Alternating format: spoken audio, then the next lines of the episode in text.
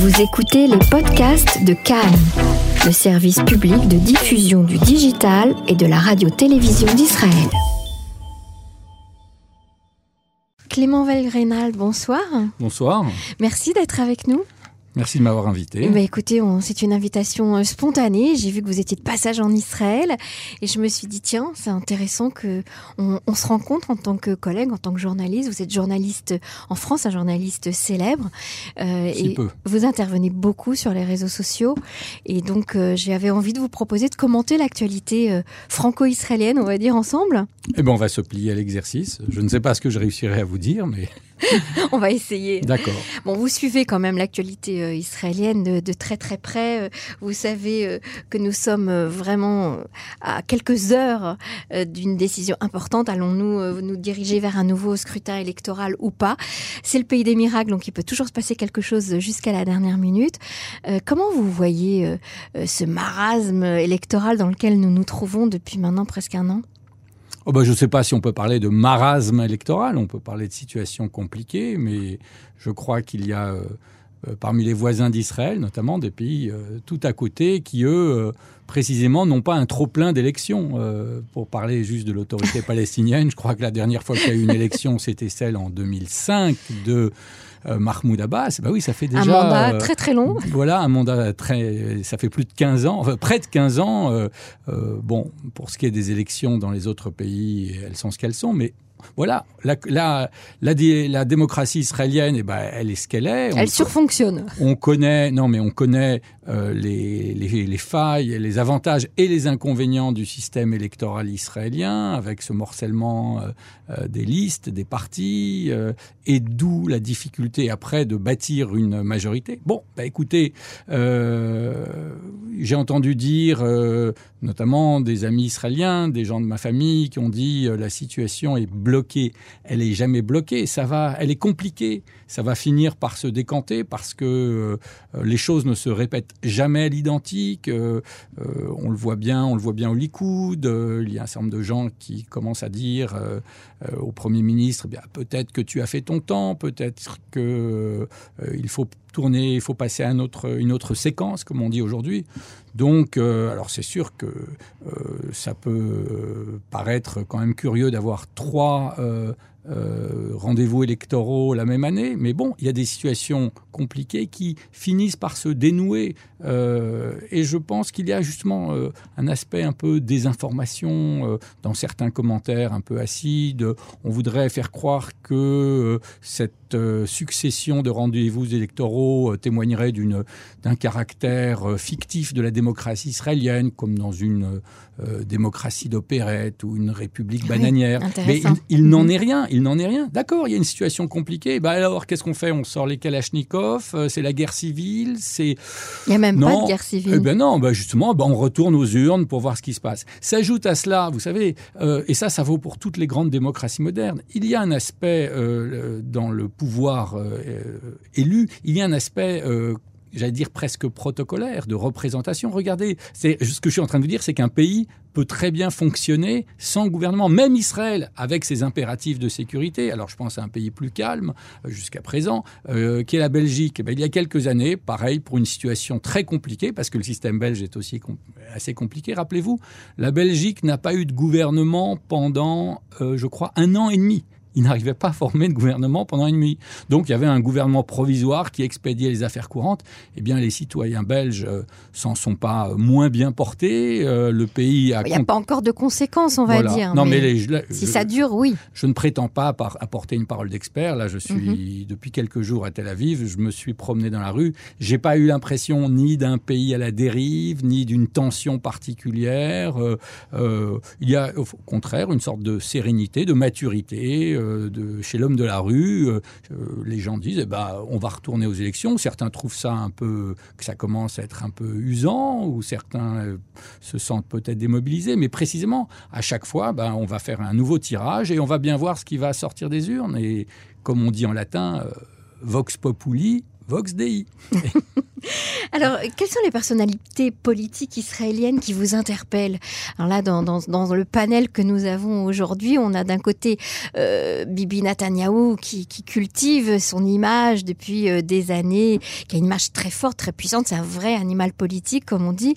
Euh, et puis de l'autre côté, on a une, brochette de chefs d'état-major, de militaires, qui ne sont pas du tout des politiciens et, qui, et qui essayent, eux, de, de tenir tête, on va dire, à l'image de Benjamin Netanyahu. Euh, quel, comment, comment vous les voyez? Comment vous les percevez, ces, ces politiciens israéliens? Bah, écoutez, avec. Euh, Et une gauche qui, a, qui, est en train de disparaître. Ah, bah ça, on peut en parler. La gauche. Alors, sans, sans, faire sans distribuer de, bons points ou de mauvais points à quiconque, la disparition de la gauche israélienne, ou en tout cas son affaiblissement euh, très important depuis quelques années, à mon sens, c'est une évidence c'est que euh, la, gauche, le Parti travailliste israélien n'a pas fini de payer pardonnez-moi l'expression triviale, l'addition euh, d'Oslo, euh, y compris, je le vois d'ailleurs euh, dans ma propre famille, chez des gens qui étaient des électeurs traditionnels et chevronnés du Parti travailliste, eh bien, le dossier sécuritaire l'emporte sur tous les autres et quoi qu'on puisse penser des accords d'Oslo, même si on les a accueillis avec les, les, les, vœux d'une paix qui allait enfin arriver, c'est sûr que ça n'a pas marché. Les promesses qui avait été celle euh, formulée par euh, Shimon Peres, pour ne retenir que le personnage le plus emblématique des accords d'Oslo, ces promesses eh ben, n'étaient pas à l'arrivée. Il y a eu euh, l'intifada, la seconde intifada, le terrorisme, les guerres, les guerres le problème de Gaza qu'il faut maintenant gérer, le problème de l'autorité palestinienne qui semble plus contenue. Il ne faut, faut, pas dire d'ailleurs que Oslo n'a rien apporté. On est dans une situation maintenant, mhm. une situation compliqué. Et, mais ce qui est sûr, c'est que sur le plan électoral, euh, le, le, Parti travailliste n'en finit pas de euh, payer ses accords de Il y a eu aussi un problème de leadership euh, certain. Il y a, mais... il y a certaines. Voilà. Alors en face, il y a euh, Benjamin Netanyahou, euh, qui a en tout cas pour lui un, bilan, un bilan euh, politique, un bilan économique, un bilan sécuritaire, mais il y a aussi, il, est aussi, on le voit, victime certainement d'une usure du pouvoir, qui est un phénomène universel qui touche j'allais dire d'abord les démocraties. Euh, dans les dictatures, l'usure de Il pouvoir. Il ne se pose pas le, la question. le problème ne se pose pas. Bon, euh, j'avais entendu dire euh, un jour un ami qui me disait le personnel politique en Israël est très mauvais. dans sa démonstration, il disait bah, l'élite va vers, vers l'armée, vers la, la, sécurité. Donc les politiciens israéliens sont plutôt moins bons qu'en Europe. Je ne partage pas forcément cet avis. Euh, on a euh, à gauche comme à droite euh, un personnel politique bah, qui fait marcher le pays, qui fait tourner le pays. Et le personnage d'Avigdor Lieberman, Clément Velrenal, comment vous le percevez, lui? On l'appelle aujourd'hui le faiseur de roi. Alors, je ne le connais pas personnellement. Euh, moi, lui ne me connaît pas d'ailleurs. Euh, je l'ai croisé un jour dans la rue, pour la petite histoire, euh, dans mon quartier à Tel Aviv. il allait. Un jour, je, vois un homme seul sur un trottoir. Je revenais de la plage et je dis mais on dirait Lieberman. Eh ben, c'était Lieberman. Il y avait un garde du corps qui le suivait à une vingtaine de mètres et il allait, ben, réflexe professionnel de journaliste. Je l'ai suivi un petit peu pour voir où il allait. Vous avez fait le paparazzi? Ouais, il allait. Bah, je vous révèle le scoop. Il allait dans un restaurant russe qui s'appelle le Baba Yaga, qui est, à, qui est sur euh, la, rue Ayarkon. Et c'est un personnage. Euh, politiquement, je ne suis pas assez expert de la politique israélienne moi qui ai écrit quelques, qui ai écrit deux romans policiers, notamment des romans d'espionnage, c'est quand même un personnage de roman. C'est pour ça que je vous en parle. Oh ben, on pourrait l'imaginer euh, dans un roman, hein, bien entendu. Mhm. Là, on est vraiment, euh, on parle de manière légère. Hein. Bien sûr, oui. On pourrait imaginer prenant ses ordres dans on ne sait quelle officine secrète du côté de Moscou. Euh, c'est un personnage qui est assez étonnant. Euh, qui, mais je vois, qui, qui réunit un, un électorat euh, conséquent. Alors, il a un électorat très fidèle et puis surtout, il reste, il reste sûr de lui, euh, sur ses positions, il n'a peur de personne. c'est flagrant ces derniers temps. Eh ben, cette interview, j'aimerais qu'elle soit en forme de dialogue. Peut-être que vous allez m'éclairer un peu plus, effectivement. Qui est, je vous renvoie la question, qui est Lieberman? Quels sont ses objectifs Si vous pouvez m'éclairer un peu? Ses objectifs, c'est pas le pouvoir seulement. Euh, il a l'intention de tenir ses promesses de campagne. En tout cas, c'est ce qu'il dit, puisqu'il a promis euh, qu'il se battrait pour qu'il y ait euh, une séparation de l'Église et de l'État, j'ai envie de dire, donc du religieux et, et, de l'État. Euh, il réclame, euh, par exemple, que les, les jeunes étudiants des yeshivot euh, euh, puissent s'enrôler euh, dans l'armée. Il, réclame qu'il y ait un mariage civil en Israël. il réclame que les magasins soient ouverts le Shabbat parce que son, public, son électorat, lui demande cela et c'est jusqu'à aujourd'hui un des éléments de négociation avec Bibi Netanyahu d'un côté et avec Benny Gantz de l'autre. C'est ça, il est un peu le porte-voix, le porte-parole d'un électorat russe, euh, relativement éloigné donc de la halacha, pour dire les choses simplement, euh, éventuellement éloigné de ses racines laïque, juives. Mais laïque, il n'est pas éloigné de ses racines juives parce qu'il est marié avec une femme orthodoxe. Ah, c'est intéressant. Et oui, c'est très intéressant. Donc, il n'est pas éloigné de ses racines juives, mais il veut une séparation entre la religion et l'État de manière très claire. Alors moi, ce que je peux vous dire, par exemple, de, de Lieberman, c'est intéressant. Je me place souvent sur le plan de la désinformation. Vous voyez, Mhm, tout à fait. Euh, vous, êtes, vous luttez beaucoup contre la désinformation. Voilà. C'est intéressant, les informations, il suffit après de se mettre, comme on dit, sur le bord du fleuve et, et, voir passer des épaves, parce que on a beaucoup euh, fantasmé sur le personnage.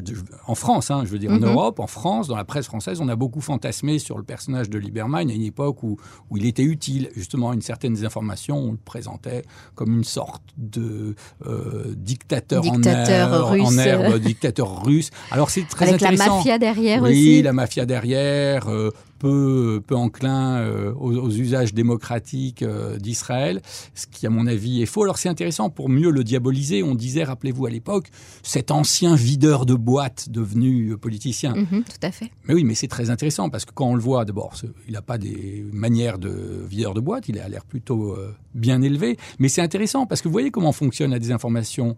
Moi, je, je, je renvoie le, le, le compliment à, à, à ceux qui l'ont émis.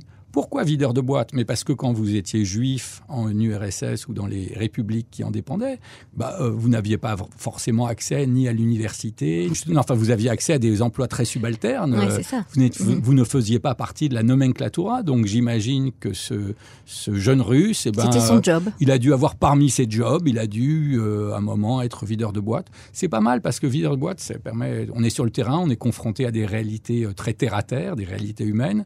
Aujourd'hui. Euh, bon, c'est. Alors, il est très dur aussi en matière de terrorisme, de lutte antiterroriste, puisque il prône le, la peine de mort pour les pour les terroristes en Israël. Euh, à, à, une certaine époque, il prône également le transfert de population. Bon, aujourd'hui, il n'en parle plus, mais il a une politique de droite affirmée, claire et sur laquelle il a il a jamais transigé. Ouais.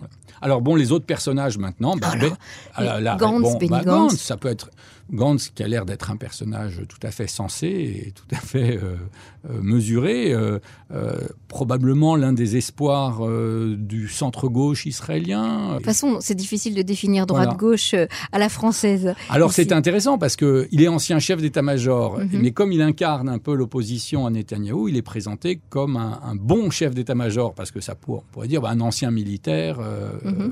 mais on sait très bien que en Israël, bon, les anciens chefs d'état-major, après euh, une période, j'allais dire, de décontamination, de, de décompression, ont, euh, ont le droit et rentrent en politique. Pas de manière forcément euh, heureuse, pas toujours avec les résultats escomptés. Euh, quel est le dernier chef d'état-major qui a été euh, Premier ministre? C'est Ehud Barak, si mes. Si, mes souvenirs sont, sont bons. Euh, il a eu un résultat pas entièrement négatif, mitigé. Il a réussi d'une certaine manière euh, la sortie du Liban. Il a fini par euh, se retirer Ça du a Liban. été très controversé. Ça a été très controversé. Euh, très critiqué. Voilà. Mais voilà. Donc c'est avec ce personnel politique qu'il va probablement euh, falloir retourner euh, aux urnes. On le saura ce soir ou demain Avec soir. Yair Lapid, un ancien journaliste euh, derrière lui, hein, derrière le militaire. Ah, je veux pas dire du mal de, de ma profession, mais euh, je suis pas sûr que, ancien, que journaliste ou ancien journaliste soit, euh, ça aide. soit, ça, soit la meilleure qualité pour se lancer en politique. C'est pas évident. Alors, on, on parle de, de, de, Bibi Netanyahu. Est-ce que comment vous comment vous regardez, comment vous observez cette lutte anticorruption en Israël, c'est-à-dire cette lutte acharnée contre la corruption, la Cour suprême, le procureur de l'État, euh, tout le monde s'y met, on laisse rien passer, les dossiers sont épluchés.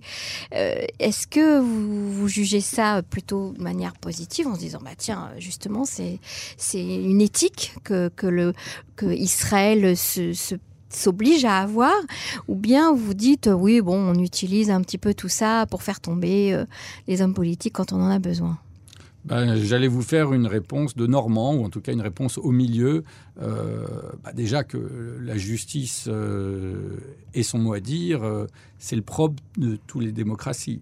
Alors, il y a peut-être, vous avez vous-même soulevé l'hypothèse, le problème de savoir s'il n'y aurait pas derrière euh, ce que l'on appelle en France euh, l'instrumentalisation du, judiciaire. du judiciaire au service d'intérêts politiques euh, pas toujours déclarés explicitement. Bah, c'est un moindre mal. J'ai l'impression que ça se, c'est une situation qui se présente dans pas mal de démocraties. regardez la procédure d'impeachment aux États-Unis contre Trump. En France, les procédures contre les hommes politiques y compris en période électorale, bah, c'est des choses qui arrivent. Tout le monde a en mémoire euh, les déboires de François Fillon. Bien sûr. Euh, alors aujourd'hui, euh, Balkany. Voilà.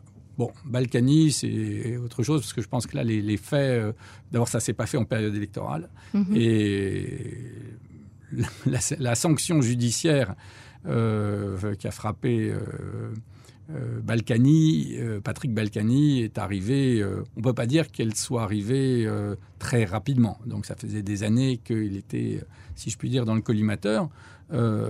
mais en ce qui concerne donc la procédure judiciaire, les, les procédures contre Benjamin Netanyahu, une fois de plus, on peut dire, c'est en tout cas à l'image, et euh, c'est tout cela plaide en faveur de la démocratie israélienne, même si, comme je vous le disais, euh, l'hypothèse d'une instrumentalisation euh, n'est pas exclure, mais cela fait partie aujourd'hui du jeu politique. Hein. D'ailleurs, ça a toujours existé, les mises en cause d'adversaires politiques à travers l'institution judiciaire. Une fois de plus, j'imagine que vous êtes mieux renseigné que moi. On, verra. On verra. On verra. L'instruction va commencer, on verra. L'instruction euh, je crois qu'il y a trois, voire quatre dossiers qui sont retenus. Pour trois d'entre eux, en tout cas, euh, ce sont des choses qui sont... Euh, je ne suis pas sûr qu'en France, ça pourrait donner lieu à une instruction qui aboutisse, en tout cas, jusqu'à un procès. ces histoires de je te donne une, une, licence et en échange, je te demande d'être bienveillant avec moi dans tes journaux, c'est... C'est banal, ça, non? Bah oui, ça fait partie. Bon, on, peut toujours trouver un trafic d'influence, euh, mais c'est pas mais évident. c'est courant en tout cas. Oui, mais parce que quand on entend le mot corruption, bah, on pense la, la corruption, c'est l'argent. C'est l'argent. Euh, alors, je crois que dans deux ou trois affaires, il n'est pas question du tout d'argent. Il est question d'influence dans la presse, d'échange de, bons procédés. Et puis après, il y a l'affaire des sous-marins. Les sous-marins, ça c'est la plus grosse affaire. C'est la plus grosse affaire et on suspecte une corruption, cette fois non pas de Benjamin Netanyahu lui-même, mais euh, de son entourage. De son entourage.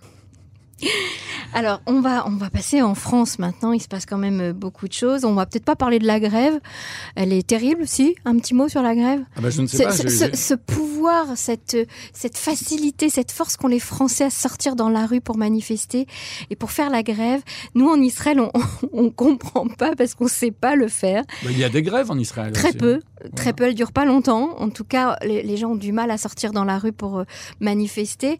Euh, comment Qu'est-ce qui se passe en France aujourd'hui? Ça grogne au niveau euh, social? Oui, mais là, vraiment, je sors mon joker. Je ne suis pas du tout un spécialiste des questions sociales. C'est vrai qu'il y a une culture de la grève en France. Certains diraient même une mystique de la grève. C'est intéressant. C'est un grand rite. Ça, ça fait descendre les gens dans la rue. Voilà. Mais là, je ne suis pas à Paris aujourd'hui, donc je ne suis pas mieux placé que vous pour vous en parler. L'antisémitisme en France, ça, c'est plus un sujet qui vous, qui vous touche. Euh, la, la, résolution qui a été votée la semaine dernière, qui, qui est là, une résolution qui a été importante pour la communauté juive en tout cas, euh, reconnaître que l'antisionisme d'aujourd'hui, c'est une forme d'antisémitisme, euh, parce que justement, aujourd'hui, on tue des juifs ou on insulte des juifs, on les traite de sales sionistes. On se rappelle bien sûr l'événement de Monsieur Finkelkraut, euh, qui a été traité de sale sioniste à la place de sale juif en fait. Hein. Donc on assimile le juif au sionisme. Comment, comment vous l'avez vécu? Comment vous l'avez perçu? Bah, le vote de cette résolution, il faut le dire, qui n'est pas une résolution contraignante, hein, mais bon, ouais. elle a une portée symbolique. Euh, c'est déjà euh, un motif, euh, moi personnellement, de satisfaction. Ça veut dire que les choses ne sont pas totalement verrouillées, que le débat, en tout cas, est possible, qu'il y a eu un débat et qu'à l'issue de ce vote, une majorité de députés ont accepté les termes de cette résolution. Alors ça, permet d'une part un débat et puis aussi de clarifier les choses, parce qu'il faut, dire les choses quand même très clairement. Il est bien entendu pas question d'interdire la critique de la politique du gouvernement israélien. D'ailleurs, je crois que c'est ce que disait euh, William Goldnadel, je crois, dans une tribune euh, récemment. Les Israéliens eux-mêmes ne s'en euh, privent pas, pas. -hmm. et le principe de la presse fait qu'on a le droit de critiquer Israël, quand bien même cette critique serait euh, injuste ou infondée.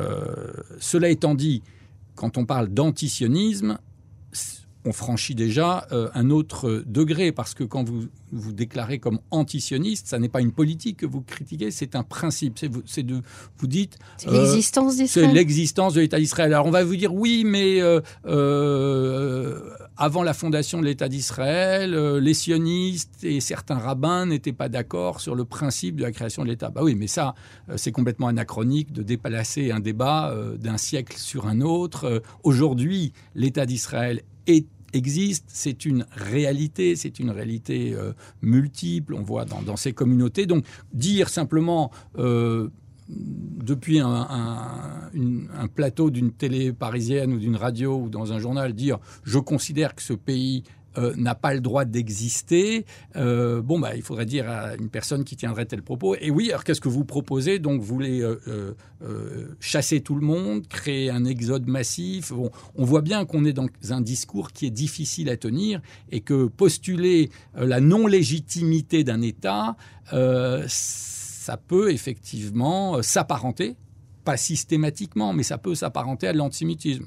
Parce qu'il faut aussi admettre qu'il y a des gens qui disent des idées totalement euh, infondées aussi, ou qui ne sont euh, pas pertinentes. Mais c'est vrai que cette résolution, qui n'est pas un texte de loi, il ne s'agit pas d'instaurer de, de, des nouvelles, euh, des nouveaux critères de condamnation pénale, mais c'est une sorte de rappel à l'ordre de dire attention, on ne peut pas euh, non plus dire n'importe quoi et on ne peut pas s'abriter derrière l'antisionisme pour dissimuler euh, de l'antisémitisme. Et une fois de plus, il faut dire les choses euh, très clairement. Si cette résolution était en fait un moyen d'empêcher de, toute critique de l'État d'Israël, je serais le premier à dire cette résolution est malsaine et elle ne doit pas être votée. C'est ne pas remettre en question l'existence même d'Israël. Mais et au-delà de l'existence même d'Israël, euh, il se trouve que je m'intéresse, comme vous le disiez, un peu aux questions de désinformation, et je peux vous dire qu'avec le recul de ces 20, voire de ces 30 dernières années, c'est vrai qu'on a vu au moins euh, plusieurs fois, hein, un certain nombre de fois, on a vu eh ben, effectivement un certain nombre de dérapages euh, anti-israéliens qui, euh, euh, qui charriaient forcément, qui sentaient un peu l'antisémitisme. Voilà, pas toujours. Mais, mais c'est un peu aberrant parce que d'un côté, on, on, on, dit aux juifs rentre chez toi, va dans ton pays, mmh. et d'un autre côté, on, on refuse l'existence de ce pays. C'est, ça paraît un peu ambivalent, non? Oui, oui, il y a toujours, euh, il y a toujours effectivement, euh, euh, et dans l'antisémitisme, et d'ailleurs dans l'antisionisme, un aspect paradoxal, c'est-à-dire qu'il y a toujours eu deux éléments, un élément de répulsion et puis un élément euh, de fascination. C'est ça. Mmh. alors, bon, et, et, les signataires alors de cette fameuse tribune Qu'est-ce que vous voulez Je n'en sais pas. Invitez-les, demandez, organiser un débat. Les non, mais on a dire... plus parlé d'eux que de la résolution oui. elle-même, non? Non, non, je ne crois pas. Je non. Crois que... non, non, non. Vous parlez des 127 intellectuels oui. juifs euh, qui ont, qui universitaires, se sont universitaires, pour la plupart. Écoutez, je pré... voilà. Voilà, on va, je, je préfère ne rien C'est tombé juste à la, au moment de la sortie du film euh, J'accuse de Dreyfus sur l'histoire de l'affaire Dreyfus de Roman Polanski. Alors ça a alimenté tout ce sujet, l'antisémitisme, la trahison, le, le, fait que Roman, que Roman Polanski avait lui aussi un gros dossier derrière lui. Alors, on a aussi senti un petit peu d'antisémitisme derrière les critiques ou pas?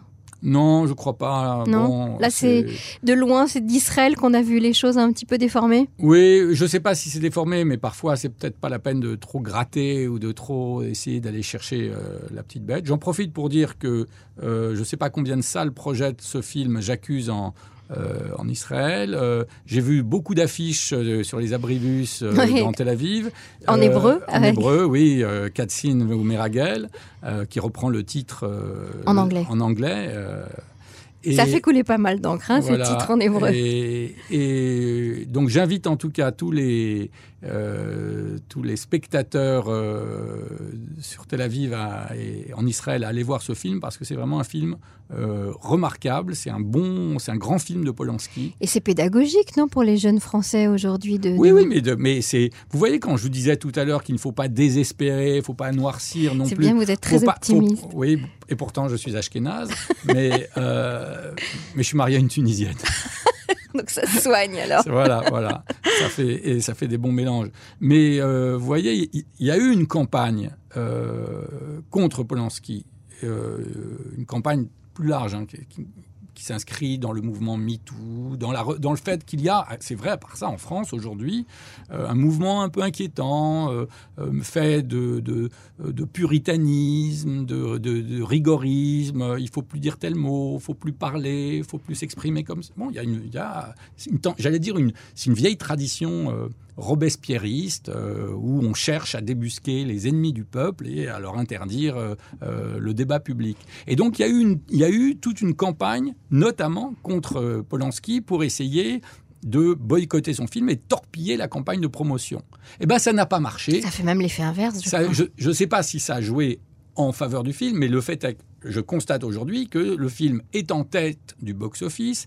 Euh, hier soir, j'étais avec une, amie ici à dîner à Tel Aviv qui l'a vu aussi, qui elle, c'est une universitaire française. Elle, a été déçue par le film. Elle dit qu'elle l'a trouvé un peu plat. Je ne partage pas cet avis. C'est un grand film parce que c'était euh, c'était un sacré euh, défi de réaliser un film sur l'affaire Dreyfus. Il fallait trouver le bon angle. Euh, le personnage de Dreyfus, tout le monde le sait, c'est une réalité historique, était un, personnage un peu effacé, falot, diront certains.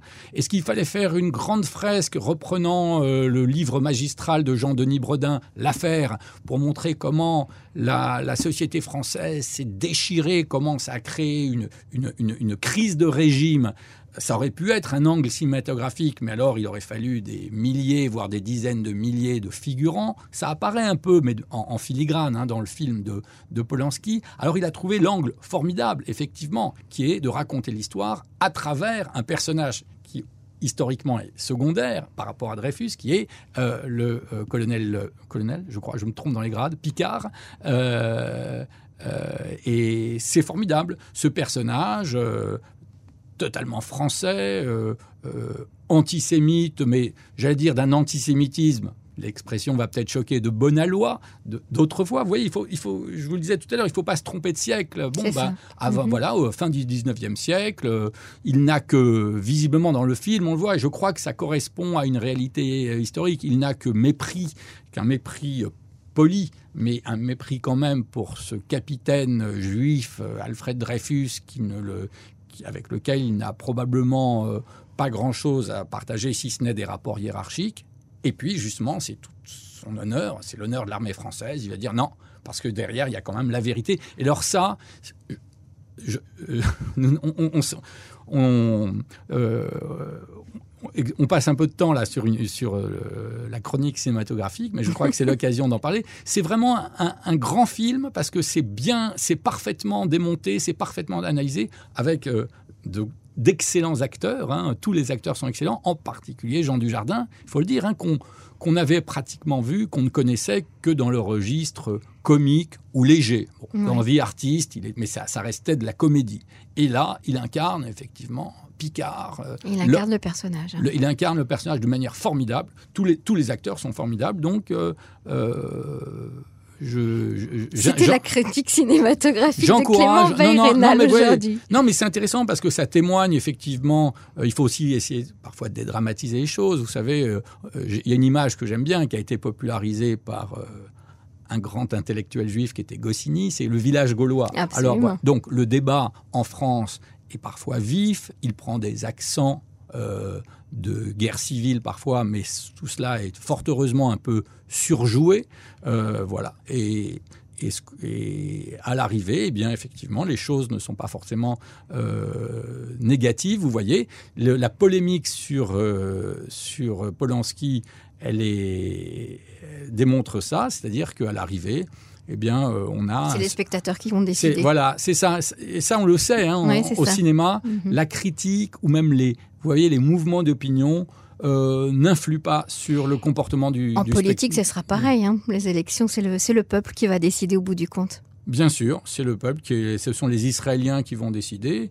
Euh, alors tout le monde dit, mais les lignes ne vont pas bouger, on va encore se retrouver avec une majorité introuvable. Bah, je pense Peut-être pas. Oui, bah, euh, à l'arrivée, on finira par trouver cette cette majorité. Le président Macron va arriver en Israël dans pas longtemps, courant du mois de janvier. Vous allez l'accompagner, euh, Clément Velrenal Ah non, c'est pas du tout mon secteur. Non? Non, non. Je serai peut-être présent parce que je suis beaucoup là, euh, je, viens assez souvent. Comment vous voyez les relations franco-israéliennes aujourd'hui? Eh bien, euh, je les vois, j'assiste. Elles sont bonnes? Elle, pourrait être moins bonne, oui. Elle se, elles sont, on, sait que les, les, analyses sont divergentes sur un certain nombre de dossiers, sur le processus de paix avec les Palestiniens, sur euh, le problème des implantations juives de Judée-Samarie, ce qu'il est convenu d'appeler en France la colonisation. Euh, mais c'est le principe, là aussi, vous savez, que les États euh, on, et des divergences. Euh, on se trompe, par exemple, quand on, voyez, vous me demandez comment vous voyez les relations entre la France et Israël. Je suis comme tout le monde, je les regarde, mais ce qui est sûr, c'est qu'on se trompe quand on croit qu'il y a des sentiments entre États. Il n'y a jamais de sentiments entre États. Il y a des intérêts, des intérêts. Il y a des euh, échanges. Ouais, non, mais il y a des intérêts qui sont donc parfois opposés ou en tout cas divergents, mais entre pays civilisés, fort heureusement, les choses s'arrange. S'arrange donc. Euh, en ce sens, le voyage d'Emmanuel Macron sera certainement euh, une très bonne chose et, l'occasion de effectivement de procéder à des échanges de vues et euh, peut-être à rapprocher les points de vue. On aurait pu parler des heures encore, hein, Clément. Ah ben oui, je vous remercie de m'avoir invité. Vous êtes toujours le bienvenu, en tout cas sur les ondes de Cannes. Merci pour vos commentaires sur l'actualité. Merci Clément Velrenal. À bientôt. Merci de m'avoir invité. À bientôt.